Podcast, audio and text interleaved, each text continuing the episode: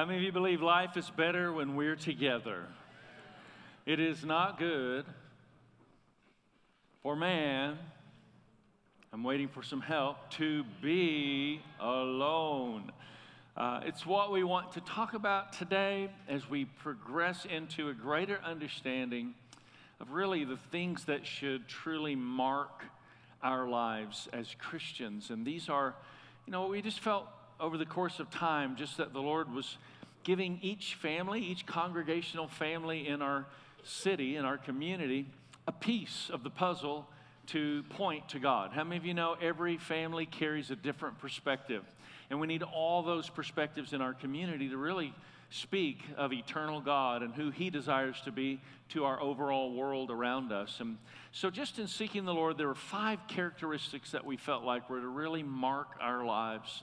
And it starts with understanding just how outrageously loving God is, how He desires that to be within us. And we walk through these five progressions, passionately pursuing, irrationally giving. Today we want to talk about consistently submitting, and next week, effectively discipling. But I want us to understand today consistently submitting to God's desires. It's a really interesting statement in the midst of this. Consistently submitting to God's desires is all about community connection, and deep spirited friendship. And I want to use that term, that terminology on purpose deep spirited friendship. Would you say that with me? Deep spirited friendship. You know, it was something when I came to know the Lord as a young adult, um, everything about my perspective of relationship and friendship began to change. And it was born from my relationship and my friendship with God. And out of that, I started to learn the value of deeper, more meaningful connections that happen kind of out of that statement, out of deep spirited friendship. And it's what I want us to talk about today. I'm going to walk you through something that's fairly um, refreshing at first, and then it's going to get a little difficult. And I want to give you fair warning because it's going to be very difficult by the conclusion. Have you ever had anybody speaking to you and say, You're going to hate this today? Uh, it's kind of like that. But how many of you know it's not always about just sweet tidings in the kingdom of God? Like at the middle of the kingdom is a king who suffered and died and bled all the blood out of his body on our behalf. How many know that's really not pleasant? But because of that, we understand there are some elements of sacrificial unpleasantries, if you will, that we need to engage in and gain a better understanding about if we're truly to become all God's called us to be. So we'll journey into this together. We're going to start in 1 John chapter 4, verses 7 to 11. First two words in this statement, I want you to say it with me, dear friends. Let's all say it. Dear friends, let us love one another, for love comes from God. Everyone who loves has been born of God and knows God. Whoever does not love does not know God, because God is love. This is how God showed his love among us. He sent his one and only Son into the world that he might live through him. This is love. Not that we loved God, think about this, not that we loved God, but that he loved us. We say often around here, God didn't love you back, he loved you first. And your response to his love determines his reach in your life. And that's what we're reading here. This is love. Not that we loved God, but that He loved us and sent His Son as an atoning sacrifice for our sins. Here's that statement again. Say it with me. Dear friends. Who, who are we in this family? We're dear friends. It's exactly what we're reading about in Scripture. Dear friends, since God so loved us, we also ought to love one another. Holy Spirit, I pray that you would awaken the love of God in our hearts. I pray that every one of us today, right now in this moment, would be able to relax just a little bit, rest in you. We wouldn't feel any need to make any presentation religiously to anybody around us. But we would understand love is born from transparency that gives room for community, that releases God's power. We long for a deeper sense of community, or that you've called us to and designed us for. In Jesus' mighty name. Amen. This is our focal point, and this is really what all this is talking about loving each other, loving the Lord, loving each other. We are outrageously loving people who passionately pursue the Lord with irrationally giving lifestyles as we consistently submit to God's desires and effectively disciple others to do the same. Consistently submitting to God's desires. Now, there's an interesting portion of scripture in the paraphrase, uh, the message paraphrase. It's not actually a translation, it's a paraphrase of scripture, but it really kind of uh, positions an understanding of scripture in a different way sometimes when you're reading it. And I want to point this out. And I want you to think about that word, deep spirited friendship, as we'll uh, read that. If you've gotten anything at all out of following Christ, let me just ask how many of you in the room, through a hearty amen, have gotten something powerful out of following Jesus? Amen. Aren't you thankful? If you've gotten anything at all out of following Christ, if His love has made any difference in your life, if being in a community of the Spirit means anything to you, if you have a heart, if you care, then do me a favor, agree with each other, love each other, be deep spirited friends. Don't push your way to the front, don't sweet talk your way to the top. Put yourself aside and help others get ahead. Don't be obsessed with getting your own advantage. Forget yourselves long enough to lend a helping hand. So, this is the important thing that we need to understand, particularly about our generation of the body of Christ and the theology of our generation and what we've uh, understood and known and heard and, and have to filter through. How many of you know nobody has this all figured out? We're all on a journey just trying to find our way. There's some elements that we need to really dig into and understand. And we recognize fully it is much easier to be entertained in church than it is to actually engage in community. Let me tell you the difference between being entertained in church and engaging in community. Entertained in church means I'm just kind of showing up for me. Like I'm showing up to see what I can get. I'm showing up so that other people will be doing whatever needs to be done so that I can have a church to go and I can be getting what church needs to be giving me. I, I, this last week was reflecting on this. I posted it on one of my social media accounts. But you know, Jesus kept telling Peter, Peter, do you love me?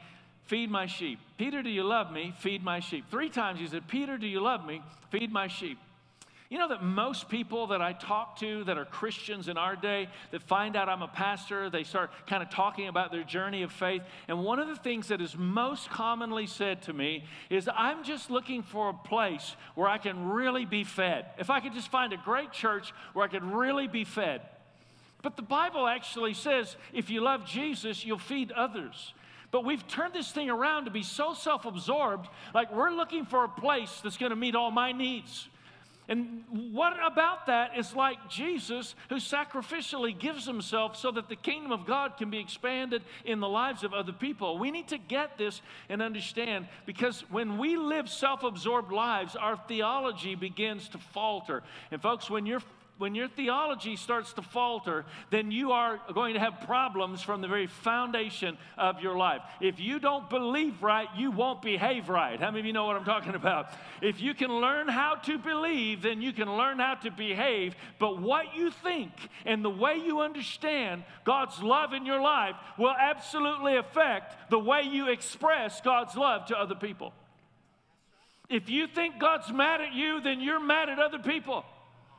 If you think God's mad at you, then you're looking for somebody who's living a life that's less than yours so you can be mad at them for not being good enough because you're processing how this is in your relationship with God. If you're fully convinced that God is loving and He is graciously embracing you just as you are, that you don't have to dress yourself up to prove yourself to Him, then you're not going to require other people to prove to you.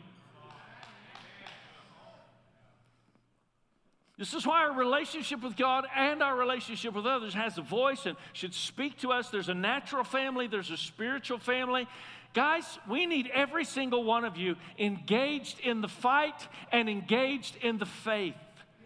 We need every single one of you engaged. I believe God's taking us into a season of expanding the kingdom of God. We need every single one of you finding your place, making the connection, expressing your gift. Let's see God's kingdom expand. Let's stop making excuses and let's start surrendering to the call of God. Aren't you glad Jesus delivered you from your sin? Well, then, come on. Let's understand we then. Jesus delivers us from our sin, and then we must deliver ourselves from our excuses. And there, it's too easy to justify why we can't or why we won't or and, and I haven't even gotten into what I'm asking you to consider today, but I'm just trying to get a little bit of groundwork of how easy it is to be self absorbed. You know, Tracy and I have been married for a while now, and what I have learned in our marriage life is that every time I start getting focused on myself, the marriage seems to be somewhat problematic according to the degree that I am self absorbed and self focused. Did you know this is the same thing in your workplace? Do you know this is the same thing in the church? This is the same thing in your neighborhood. The more self absorbed you are, the more problematic your life is going to become. And so that's why we're constantly trying to focus on that. I, I looked at Tracy during worship in the second service, same thing that happened in the first, but I just looked at her during worship and I just, all I said was, wow. Like, it's amazing. Did you sense such an open heaven? Aren't you thankful for the expression and the depth of worship that God has entrusted to our care in the atmosphere, of this house? Come on, let's give thanks to God and to those that are working so hard to bring something so fresh in that, in that expression from His heart to ours. It is so powerful when we gather like this in worship. But I want you to hear me when I say this. There is something even more powerful that God desires for your life. And it's the gathering that then leads to a deeper sense of community and relationship. You can be in a crowd and not experience community. There are different people at different degrees in this room who are utterly capable of holding people out and keeping people at bay and only being surface. And you have to understand only God can deliver you from that nonsensical ideology that exists in the independent society that you and I live in. We must repent of the sin of independence because God has actually called us to live in a state of connection and community. I know that's a powerful statement, and it's kind of a shockwave. We're having to think this thing through because now I'm starting to tamper with your constitutional conclusion as I'm trying to discuss your theological conclusion. But can I just tell you, your theology better be deeper than any other belief structure you have. So hear this loud and clear. The promises of God are not written to me, the promises of God are written to we. The promises of God are not written to me, they are written to we, to us. So often we read the Bible as if God is speaking to us alone. We need to understand there's a broader perspective than that. And in fact, Jesus, he taught the disciples how to pray. Anybody remember this? The disciples came and they said, Jesus, teach us to pray. What was the first word Jesus taught the disciples to pray? He said, When you pray, say, Our. Didn't get to Father yet. I'm talking the first word. Our. Our Father. Isn't it beautiful? He's our Father. Like, man, that's amazing. Our Father. Our, though, is the first word. Our. That's a, uh, that's a a, a word that's an inclusive community word, our Father. He didn't say, when you pray, say, My Father which is in heaven, hallowed be your name. Give me this day my daily bread. Forgive me my sins as I, you understand? That's not what he said. He didn't bring any individualistic expression in the entire dissertation of trying to teach his disciples the theology of prayer. Yet we have individualized this so much. Everything is about our Father. I don't know if you understand just how much we need each other, but we need each other. Desperately, we need each other. And the enemy is working overtime to cause us to have these little frustrations and little disappointments that we focus in on and allow ourselves to be divided. And in that state, it produces chaos and confusion in your soul, and you don't even know what's going on. Our Father, which art in heaven, hallowed be your name. Give us this day our understand this is our provision, all of us together as a family. And then it goes on, and this is really wild. And I'm going to make this statement to you, and you're going to struggle with this statement at first. I'm going to have to prove it to you. And it's okay. How many of you know we don't have to uh, agree on everything that we talk about? I mean, it's important that we understand that. We've learned as a church family we can have distinction without having to have division. There are different people with different theological conclusions in the room, and that's okay as long as we all understand Jesus is Lord and we're walking this thing out to get all the secondary stuff as, as best we can. And it's great to have interaction. The, the, you know, one of the biggest problems I see in the church is we've not taught people how to have disagreements in unity. Like we think we're having a fight if we have a disagreement, and that's a lie. Uh, you got to just understand there's a big difference between agreement and unity. Unity says we might not even agree, but we're unified because there's something deeper than my need to, for you to agree with me. I'm not going to be a, self, a self-serving little baby over every little disagreement we have. We're going to stay unified for the purposes of God, the eternal purposes of God. There's something deeper this is, this is exactly what Jesus is trying to drive us to and help us understand. And here's the statement God's grace and God's promises. How many of you thankful for God's grace and God's promises? God's grace and God's promises come to us and are conditionally limited to our willingness to live in community.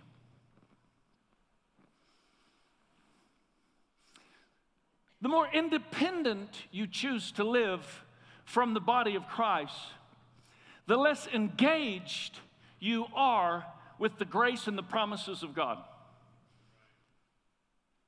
Now, I know that's a challenging thought, but let me give you the basis of why I believe this so strongly. And it's, it's right here in Jesus teaching the disciples how to pray. He said, Forgive us our, again, all these words, including everybody, forgive us our debts. How? As we forgive. I don't know if you understand, but one day I was reading that, and it's just rhetoric because you hear it sometimes, but if you'll stop, pause, and pay attention, then I, it hit me. This is literally Jesus saying, This is how you pray. If I don't forgive others, God don't forgive me. That's kind of crazy. In a sense, God's grace and promises are limited and conditional to my willingness to forgive other people. How many in this room have ever been betrayed? How many in this room has ever been neglected? I mean, violated?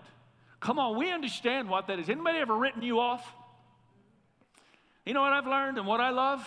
Just because somebody writes your obituary does not mean you're obligated to die. Why don't you rise up and live anyway?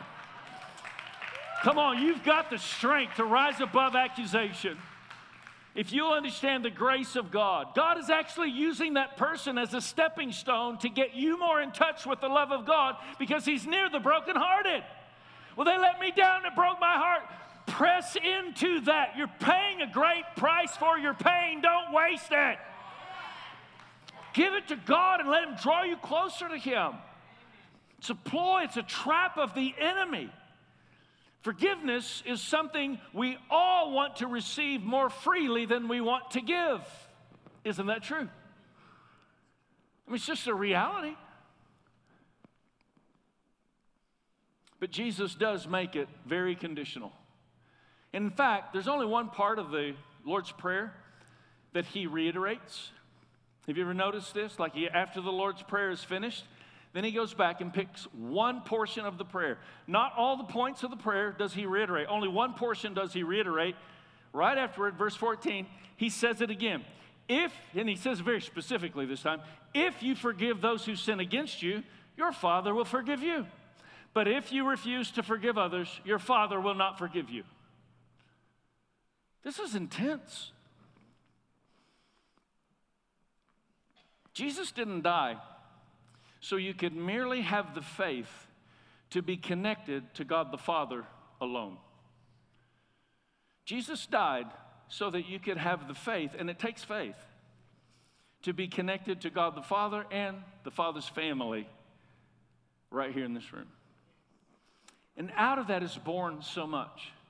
I want you to know some people in this room know violation on a deeper level than other people know violation. Some people in this room know neglect on a deeper level.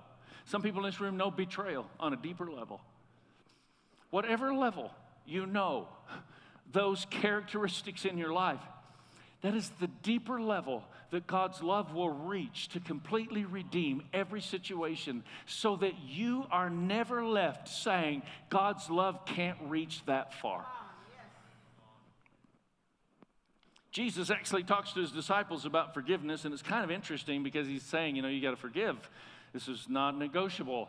In fact, if you look at the story, uh, it's kind of interesting. Peter always, you know, kind of a, a loudmouth reminds me of myself, always talking, saying something, and then later regretting that he said. Anybody here? And, uh, and so, you know, Jesus and Peter having this conversation about forgiveness. The law actually required in the book of Amos, we read where you, you're supposed to give three times. That's according to the law. And so Peter, like, he probably thought he was beefing it up with Jesus, and he said, How many times should we forgive, Lord? Like seven times? Like two times the law plus one? Huh? Yeah, huh? huh?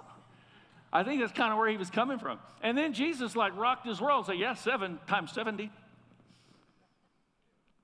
And you know what the disciples said? They were like.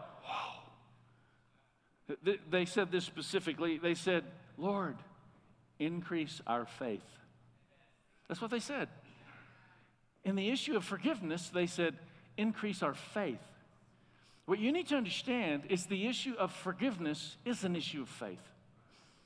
And, God will give you some revelation on this the more you bring it before Him. But the reality is, a community of faith is a community of forgiveness. A community of faith is a community of forgiveness. And the aspect of faith, faith that, that comes by the hearing of the word. Do you know that, that Jesus describes himself? God is the breaker. He's like the hammer that shatters that which needs to be broken in our lives. And when we submit to the power of God's word, he begins to shatter these attitudes that have become strongholds that hold us back. Now, I'm going to tell you right now, this is where it's going to get very difficult. The Bible actually says that eh, throughout Scripture, the word of the Lord came, and either hearts were melted and responsive to God, or hearts were hardened and they were not responsive to God. Now, I'm about to share something with you, and you're going to have to make a choice to let your heart be softened and not allow your heart to be hardened.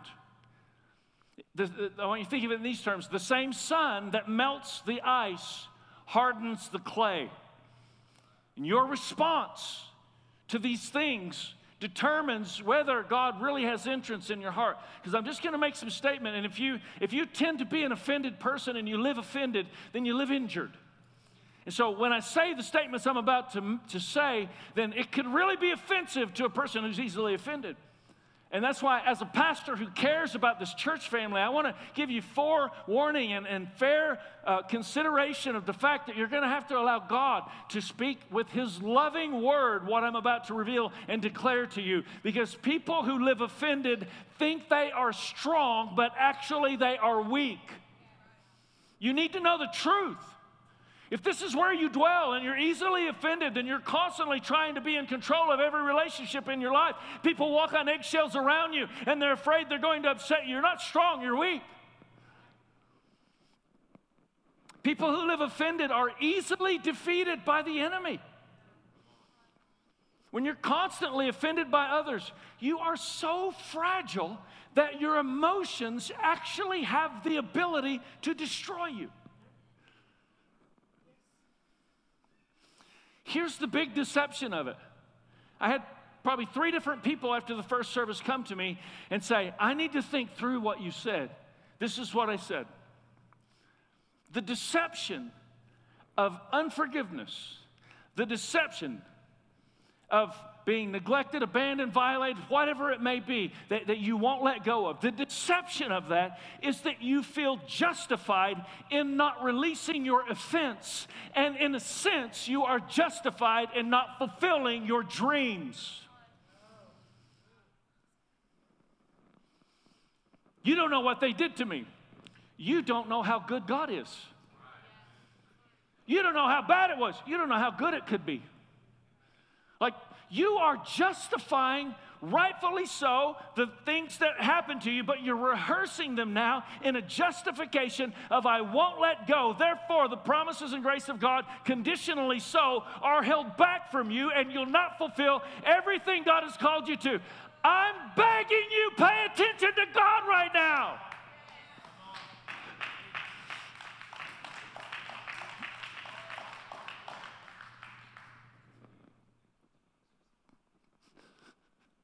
There are, there are people in this room that are hurting at the sound of my words. You're thinking about issues and situations in your life that, are, that produce some of the deepest pain you can consider. And God's opening that wound so that He can heal it. I've been to the doctor before. Serious wounds wrapped up. They always do the same thing. They unwrap, it's painful. They clean it out, it hurts. But if it's going to heal right,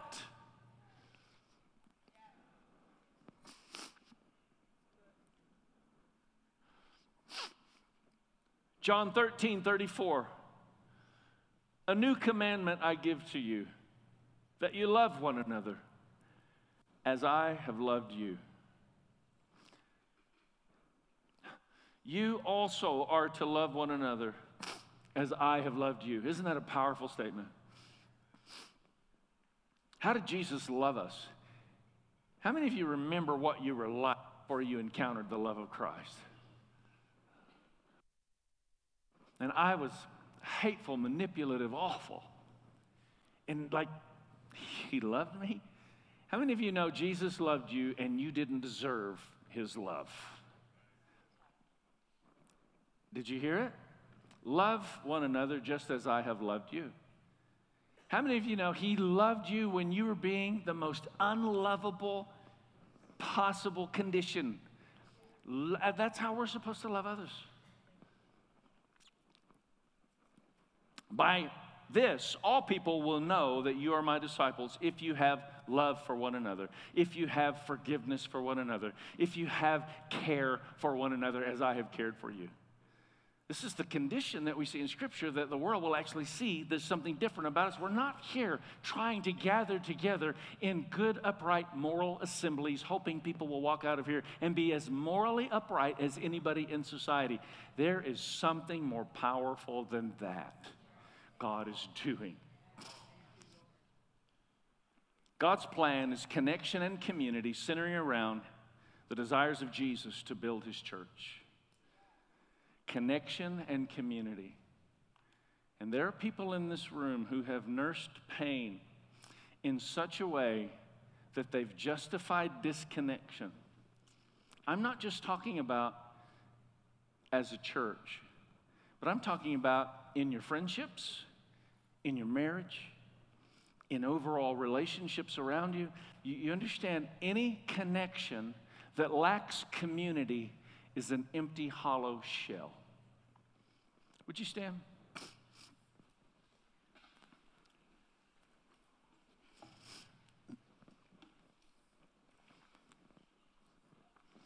Now, I heard this guy talking about how in this other country they would catch monkeys and they take a banana and they put it in a jar that has kind of a small opening. The banana slides easily through the opening.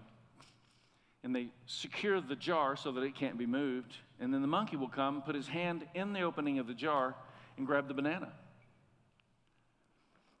And because he wants the banana, he will not let it go. And he can't get his hand out of the jar. Even to the point that the captors come to get the monkey, he's still stuck because he will not let it go.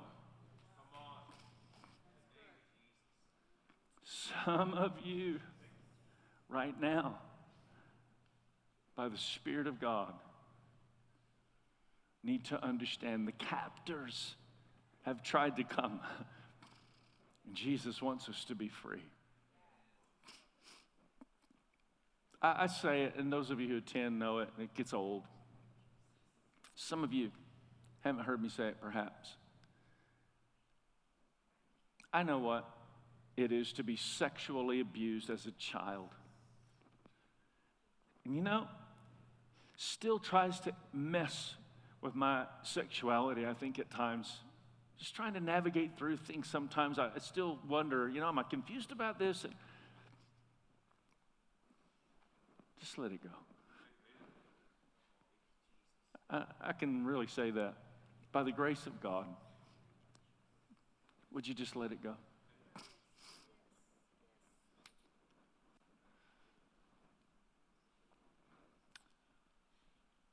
Lord, this is one of those moments where we really need you, maybe more than we even realize. And I just thank you that you are so gracious, so loving, so wonderful, so available. You're near the brokenhearted.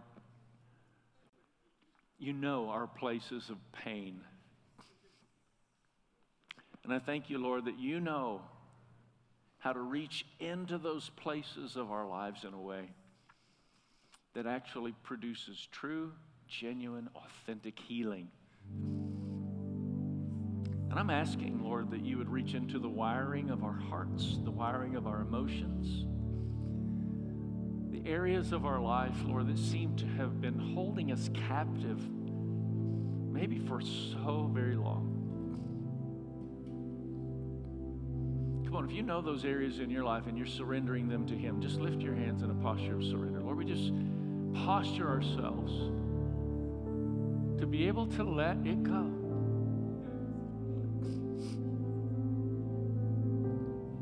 I thank you for the love and the life of Jesus. Thank you it's bigger than our ability to have church. You're wanting to do something so deep and meaningful within every one of our lives, causing us to become a people that understand a sense of tribal revelation to the love of Christ. God, we honor you today. That though you were sinless, punched in the face.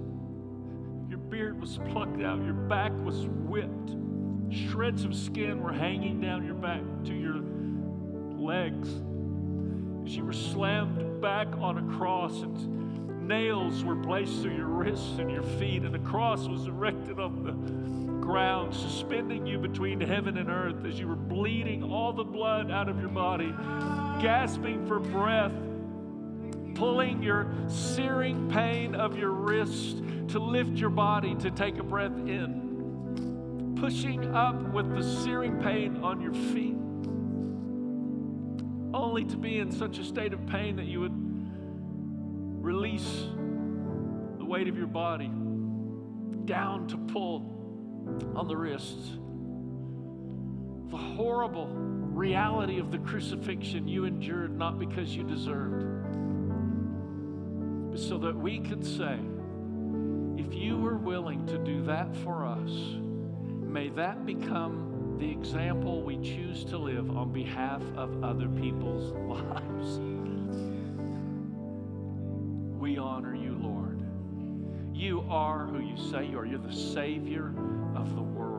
You came to rescue us from our sin and redeem our lives to be a part of the rescue team. Come on, if you believe that and He is your Savior, why don't you give Jesus an amen celebration of praise?